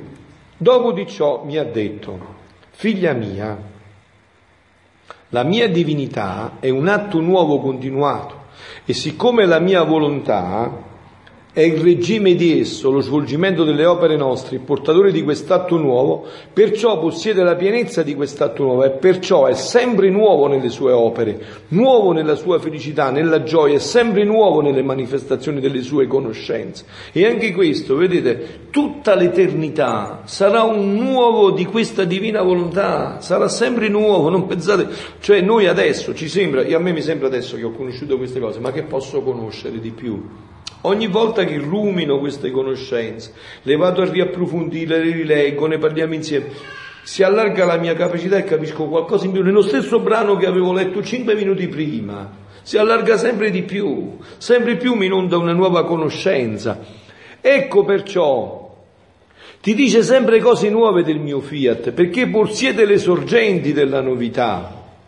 Dammi da bere, come gli dice la Samaritana, dammi da bere. Ma tu non sai quello che dici. Vedi che se tu prendi l'acqua che io ti do, tu diventi fonte che zampilla per la vita eterna. Tu stesso diventi fonte. Sempre nuove, sempre più. Ecco perciò ti dico sempre cose nuove, perché possiede la sorgente. Tu diventi sorgente che zampilla per la vita.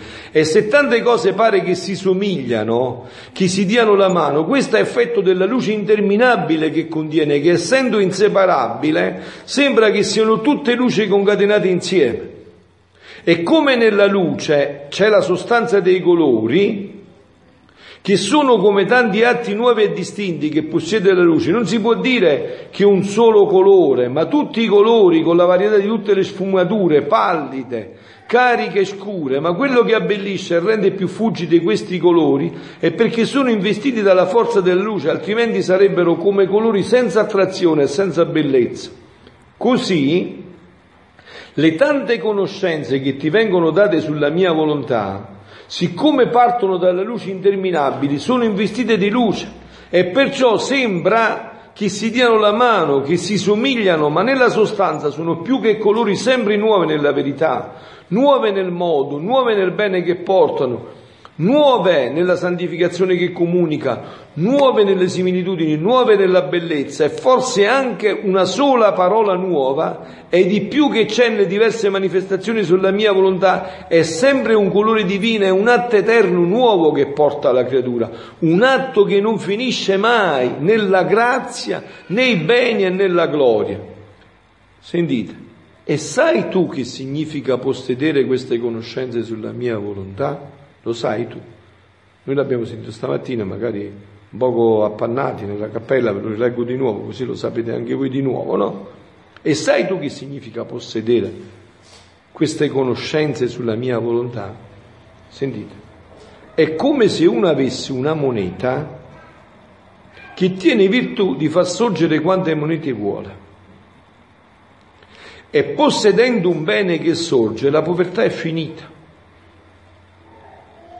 Così queste mie conoscenze posseggono luce, santità, forza, bellezza, ricchezze che sempre sorgono, sicché chi le possederà terrà la sorgente della luce, come gli disse la Samaritana: ah, se tu conoscessi questo dono e chi è che te lo vuole dare, tu gli chiederesti e tu diventeresti fonte che zampilla per la vita eterna. Sicché chi li possederà terrà la sorgente della luce, della santità. Perciò per lei finiranno le tenebre, le debolezze, la bruttezza della colpa, la povertà dei beni divini. Tutti i mali finiranno e possederanno la sorgente della santità. Credi tu in questo? E se credi tu in questo, poi come vuoi venire a chiedere a me che fai questo o fai quello? Che da già dici? Da già una pari schiaffa e da già fa girare tu no? E no, che ti devo dire? Dimmelo a me. Se tu dici che è vero questo che sta scritto qua, e poi che ti devo dire? Mo fa perdi tempo. Come devo reagire? Se tu credi in questo, allora leggiamolo un attimo. Con queste mie conoscenze posseggono la luce della santità, la luce, la sorgente della luce, della santità. Perciò per lei finiranno le tenebre, le debolezze, la bruttezza della colpa, la povertà dei beni divini. Tutti i mali finiranno e possederanno la sorgente della santità.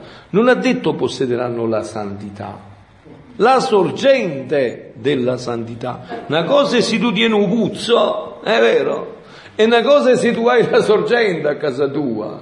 A me mi hanno regalato un terreno dove c'è la sorgente d'acqua.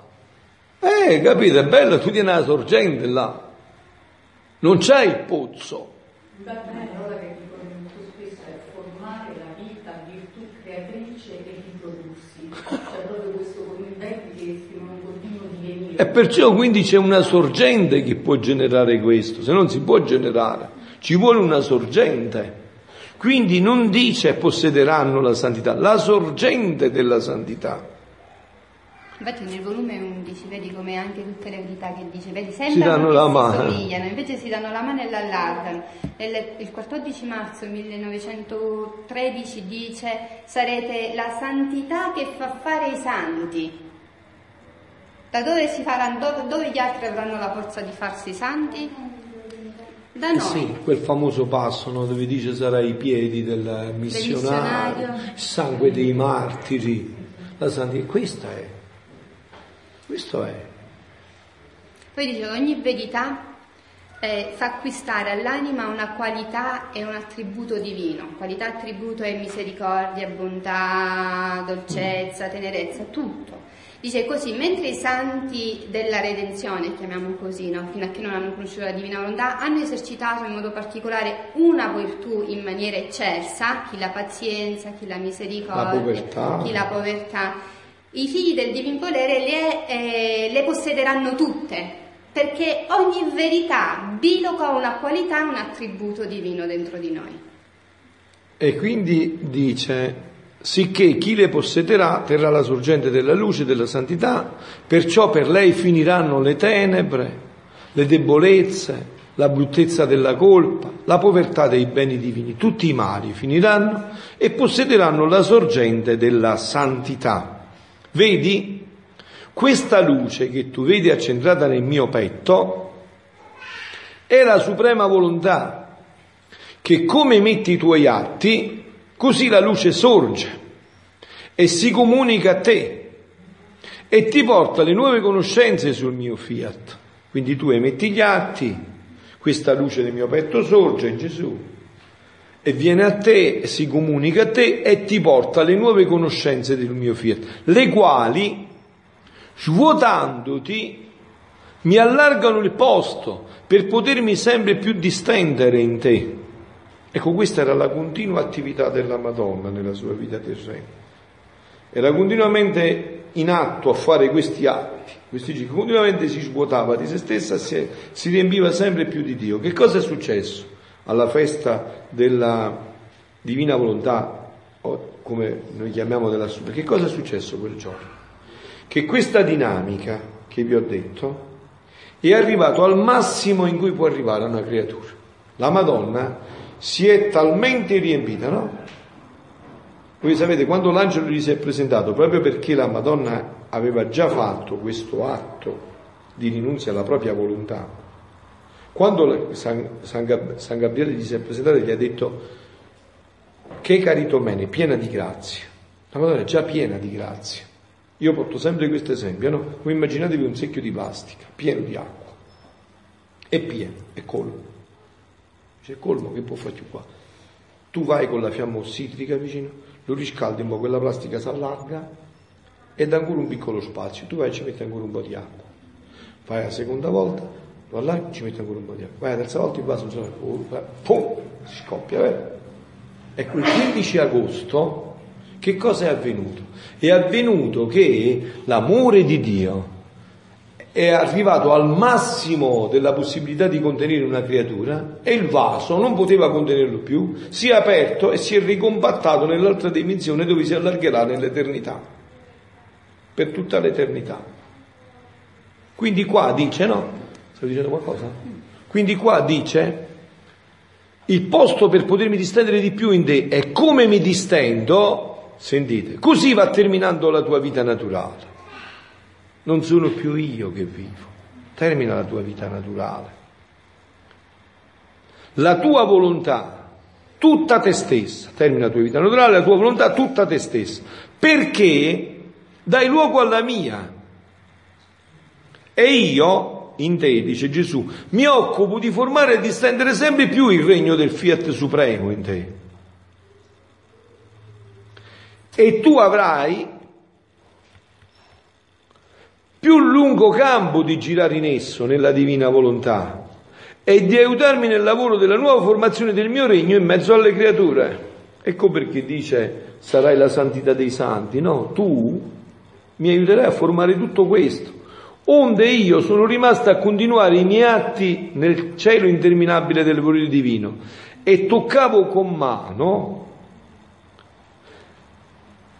ciò che è uscito dal Fiat Eterno, tanto nella creazione quanto nella redenzione e santificazione.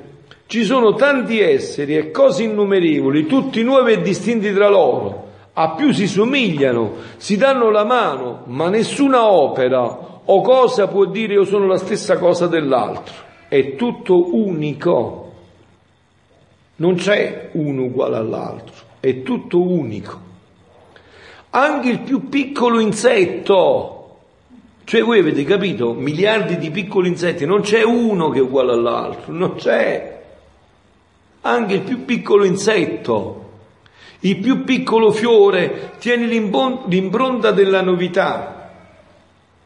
Sicché pensavo tra me: è proprio vero che il Fiat della Maestà Divina contiene la virtù, la sorgente è un atto nuovo continuato. Qual felicità farsi dominare da questo Fiat onnipotente, stare sotto l'influsso di un atto nuovo non mai interrotto. E qua c'è quel concetto che io vi ho detto altre volte, che alla luce di questo potrete comprendere sempre più profondamente, quello che è un poco riprodotto in quel mosaico che c'è nel mio santuario qua, la Madonna del Bagno, no? Questo c'è il Padre, il Figlio e lo Spirito Santo. Padre e Figlio, poi c'è la colomba che rappresenta, e sembra quasi che una cascata d'oro scenda da loro e va sul quadro della Madonna, no? Sulla Madonna. Questa immagine è bellissima per farvi capire realmente chi è la Madonna, anche alla luce di questi scritti. La Santissima Trinità è la Santissima Trinità, no? Immaginatevi come un oro purissimo, unico, irripetibile, che non è esistito né mai esisterà più. Il Padre, il Figlio e lo Spirito Santo. La Madonna non è oro, è argento, è creatura, non è divinità. Oh. Questa creatura però si è posta sempre sotto l'influsso di questa cascata d'oro, l'oro, questa cascata d'oro purissimo che gli scende addosso, sempre, non si stacca mai manco una frazione millesimale di secondo. O guarda che se tu non vedi bene, e tu mischi il fatto.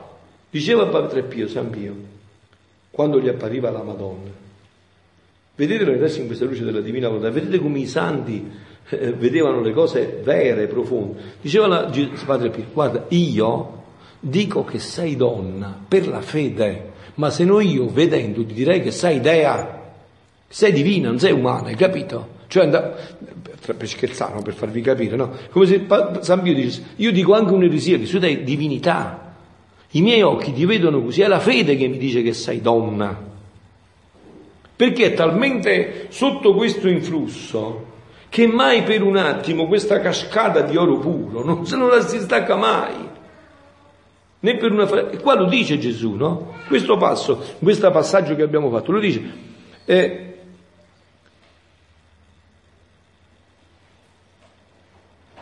Sta qua.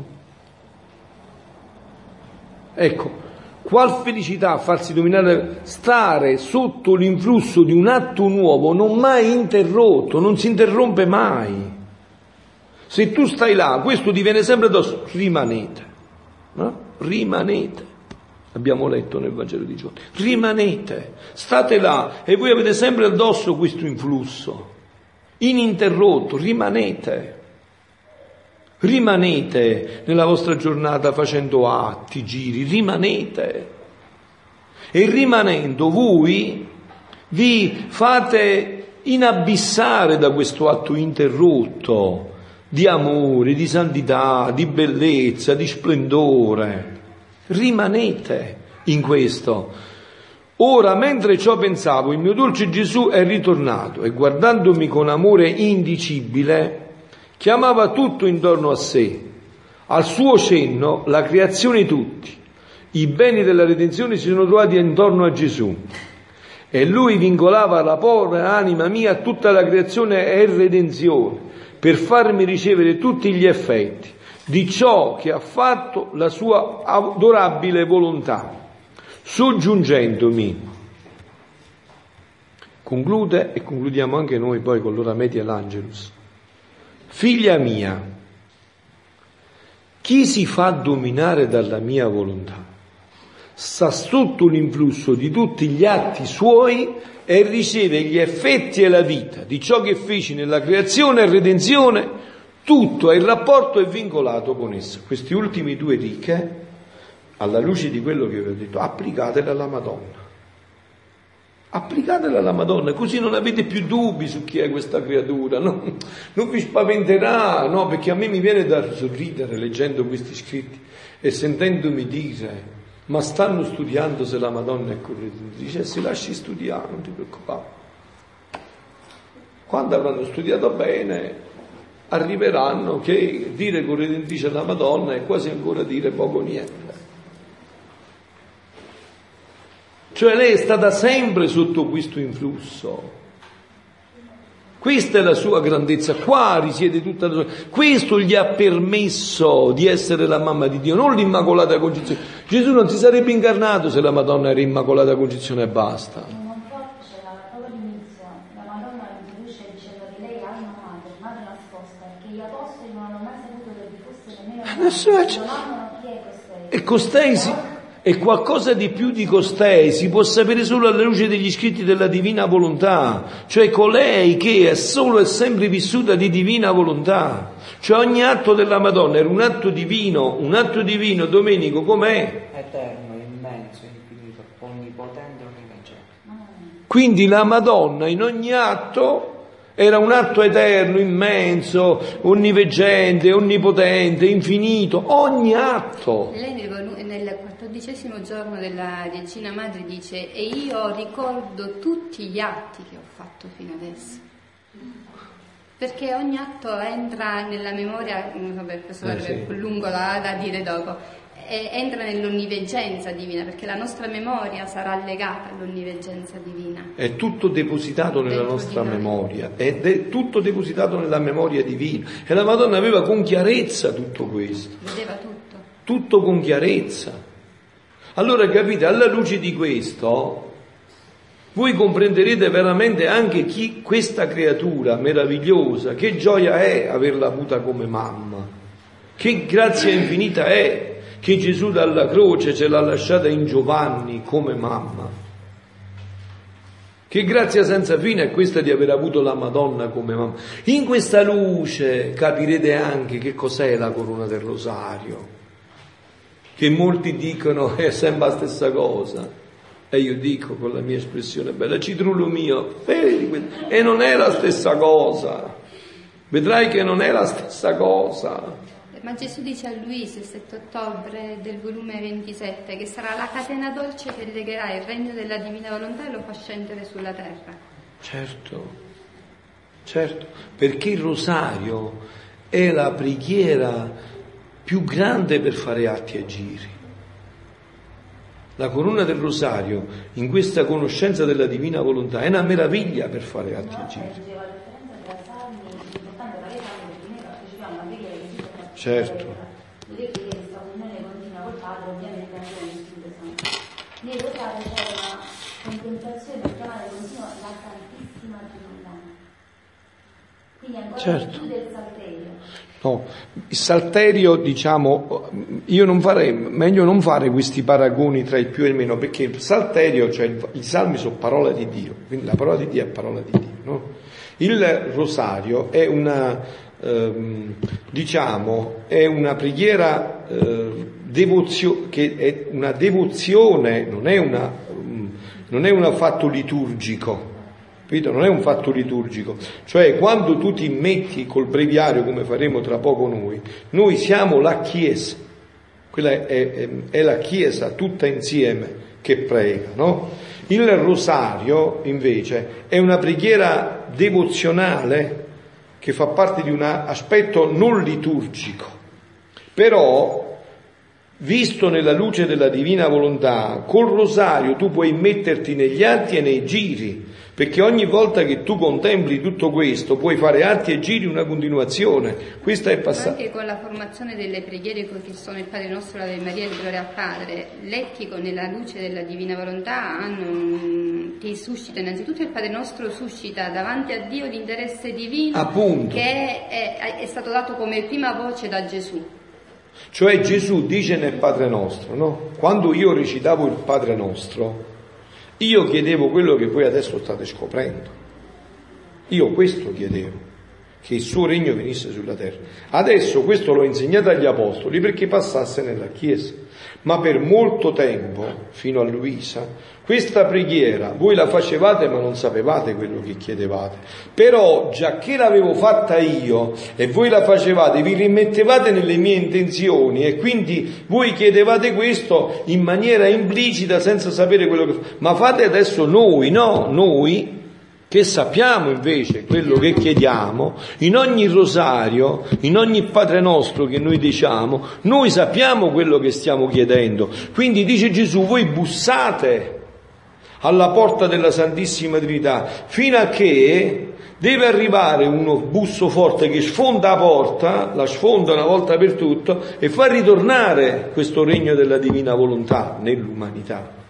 Con l'Ave Maria dopo. Ha più valore la nostra preghiera, avendo conoscenza di ciò che facciamo agli occhi divini. Più si conosce, più si dà valore a quello che alle nostre preghiere. Appunto, perché, ecco, dici. Il Padre Nostro è il regno di Dio piantato nella terra.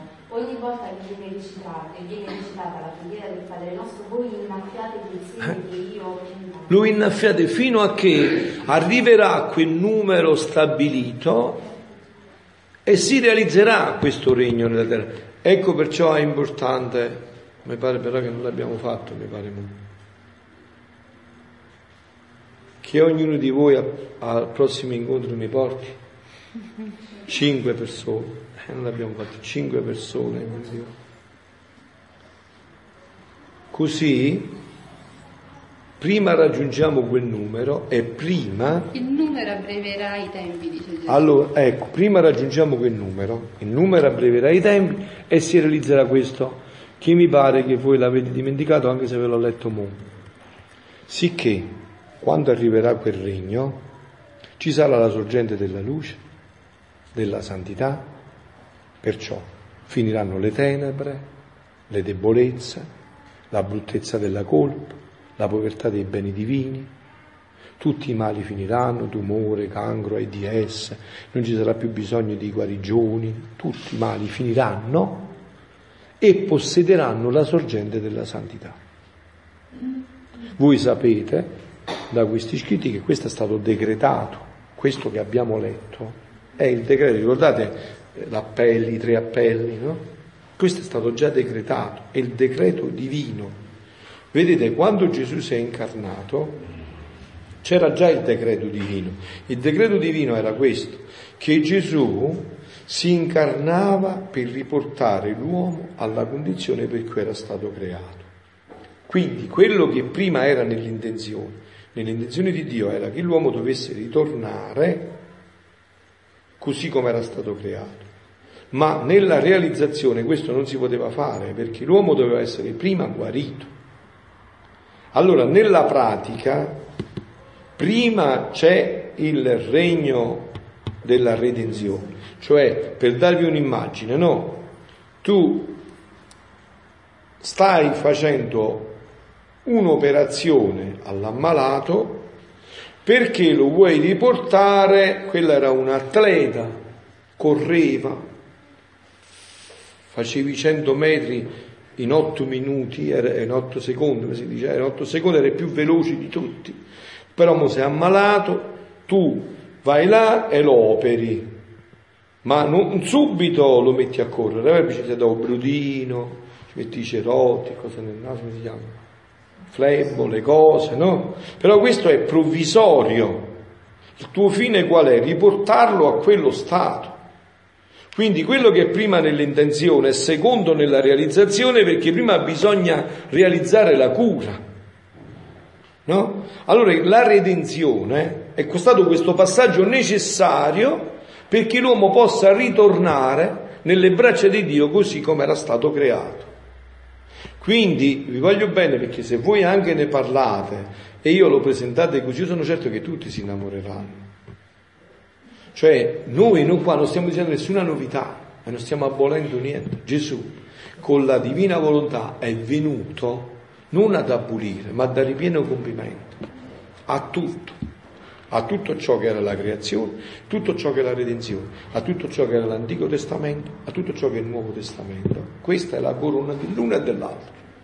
Vi ho detto sempre un'immagine e concludiamo veramente, però poi adesso vi ho detto già un'immagine, è come l'albero. L'Antico Testamento, la creazione è la radice, poi viene il tronco, è vero, i rami, le foglie, i fiori, questa è la redenzione. Mo che ci manca st'albero? La cosa più importante è che se fai ti dà l'albero di ciliegia, belle radici, tutto, ma non ti porti ciliegie, non ti serve più di tanto, è vero? Questo è il frutto, il frutto. Il frutto, vedi che nell'intenzione è il primo, perché tu, perché hai piantato l'albero di ciliegie nel tuo giardino? Perché devi mangiare ciliegie, beh. Però prima hai dovuto piantarla, zappare, mettere l'acqua, no? Quindi quello che era prima nella intenzione è diventato ultimo nella realizzazione. Questo è la rivelazione della divina volontà a Luisa. E per ricordarvi che abbiamo anche Vincenzo, che è le prime volte che fa questi incontri, non lo sa bene, per ricordarvi un punto, questo di cui stiamo parlando non era conosciuto da nessun santo. Voi, per piacere, voglio bene, non mi fate ripetere questa cosa che è chiarissima, lo dice Gesù nei suoi scritti, leggi quali libri di santi vuoi, leggi tutto quello che vuoi, Questo io l'ho detto solo a te. Vi ho detto, dopo Adamo ed Eva, del peccato originale, che poi ne hanno perso la memoria, chi conosceva questo? Gesù, l'umanità santissima di Gesù, e prima di lui la Vergine Maria, che è nata prima del figlio, l'umanità di Maria. Dopo nessuno conosceva più questo. Questo è stato rivelato a Luisa Piccarreta. Qua dovete avere le idee chiare però, carissimi, dovete avere le idee chiare, se no mischiamo la minestra. Ci possono essere degli spunti, delle cose implicite. Dei padri della Chiesa, ma non appunto, a soggermi. Oh, ed ecco perché è importante la conoscenza, perché tu più conosci una cosa, più lo utilizzi meglio e lo carichi meglio. Vedi questo bello che sto per definire, sembra una televisione qua di Gennaro. Oh, se tu conosci solo come me, come se telefoni, come se mandi i messaggi e come ti puoi collegare a internet, insomma lo utilizzi, vabbè. Ma se tu conosci tutte le funzioni di questo telefono, cacci mia, se tu conosci tutte le funzioni, conosci tutte le funzioni, allora queste conoscenze ci aiutano, sempre più conosci, sempre più tu utilizzi meglio questo dono che Dio vuole fare all'umanità, per l'umanità. E adesso insieme ci diciamo l'Angelus e l'ora media.